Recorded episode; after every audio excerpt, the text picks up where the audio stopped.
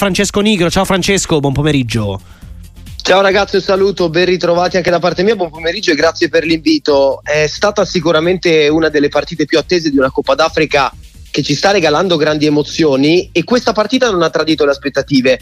Un 2 a 2, ma dobbiamo cominciare dalla notizia meno felice, meno cioè fortunata per quanto, per quanto riguarda l'Egitto, esatto, che è Salah, perché si è fatto male a poco dalla fine del primo tempo, la bandiera, il simbolo dell'Egitto tra l'altro da quelle parti lui è considerato un po' l'uomo incompiuto, grandissimo a livello di club, ma con la nazionale ha solo sfiorato, ha solo mm. annusato il profumo del, del, titolo perché l'ha perso due volte con una medaglia d'argento. E insomma questa doveva essere l'occasione buona ma il cammino dell'Egitto per il momento è tutt'altro che buono con questi primi due pareggi, la qualificazione si complica, Salah si fa male, ancora da valutare e da monitorare le sue condizioni, la partita però in sé è stata bellissima, dalla parte del Ghana è definitivamente esploso il talento della stella delle Black Stars, Kudus, che ovviamente giusto? Momo Kudus, eh, esattamente.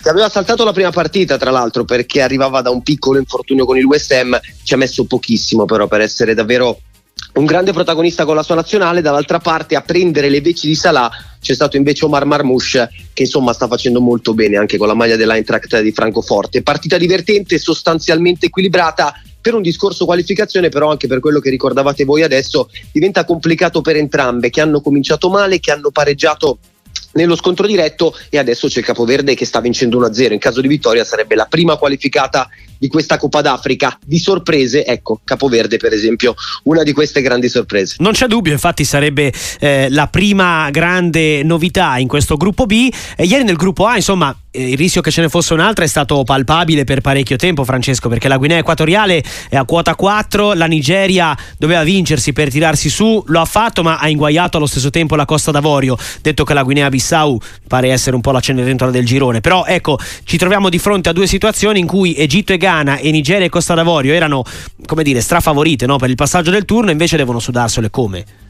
Devono sudarselo assolutamente nell'ultima, nell'ultima, giornata perché la Guinea Equatoriale sta recitando un po' questo ruolo di, di, sorpresa per quanto riguarda il gruppo A, cominciato con il freno a mano tirato alla Nigeria, ieri una vittoria fondamentale contro la Costa d'Avorio, partita molto schematica, molto bloccata, ci sono state occasioni, sia chiaro, però la partita è stata equilibrata perché sono due delle grandi favorite. Costa d'Avorio perché gioca in casa e perché ha una rosa completa e organizzata, la Nigeria perché la potenzialità del reparto offensivo è incredibile. Tra l'altro ieri hanno giocato tutti e tre gli attaccanti della Serie A, quindi si parlava un po' anche di italiano là davanti con Lukman, Ciukwese e Osimen. Osimen che si guadagna il calcio di rigore trasformato poi da un ex Serie A, ovvero Troste Kong, ex Salernitana. Eh sì uno dei pochi rigori della sua carriera, lo ha calciato comunque al posto di Osimen perché lo score dal dischetto del pallone d'oro africano non è esaltante. E insomma anche in questo gruppo A, tolta la Guinea-Bissau come ricordavate giustamente, sembra esserci tanto equilibrio e una qualificazione da, da giocarsi fino all'ultimo. La Costa d'Avorio aveva aperto con una vittoria convincente,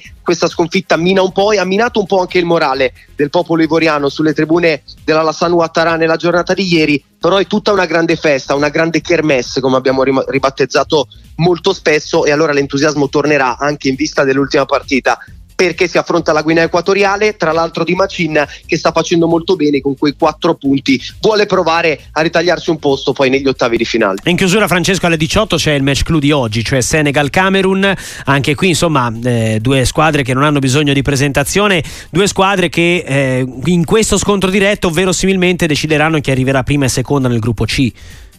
Molto probabilmente, anche se pure in questo caso il Senegal è stato tra le poche squadre che hanno rispettato i pronostici che ci si aspettava alla vigilia, con un secco 3-0 rifilato, rifilato al, al Gambia. Il Camerun ha pareggiato con la Guinea, la Guinea però senza Girassi, senza Nabi Keita, insomma gli elementi principali. Sarà un po' l'intreccio anche tra due allenatori che nel calcio africano hanno fatto la storia e sono un po' i più emblematici, più importanti. Per il Senegal Aliou Cissé, nel Camerun invece c'è l'allenatore col cappellino che esprime messaggio, ovvero Rigo Bersong.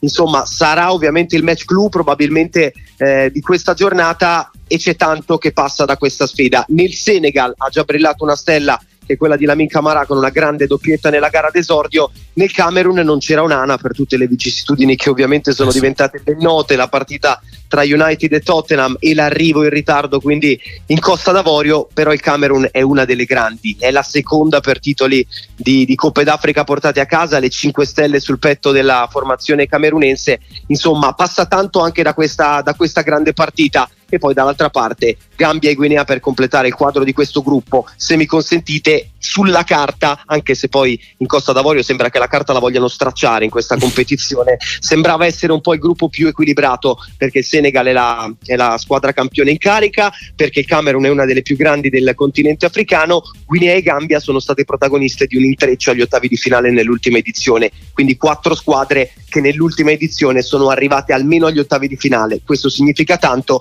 vedremo come andrà oggi la partita tra Senegal e Camerun. La seguiremo grazie anche a Sport Italia e a Francesco Nigro. Ciao Francesco, a presto. Grazie a voi, grazie ancora dell'invito, buona giornata e buon lavoro.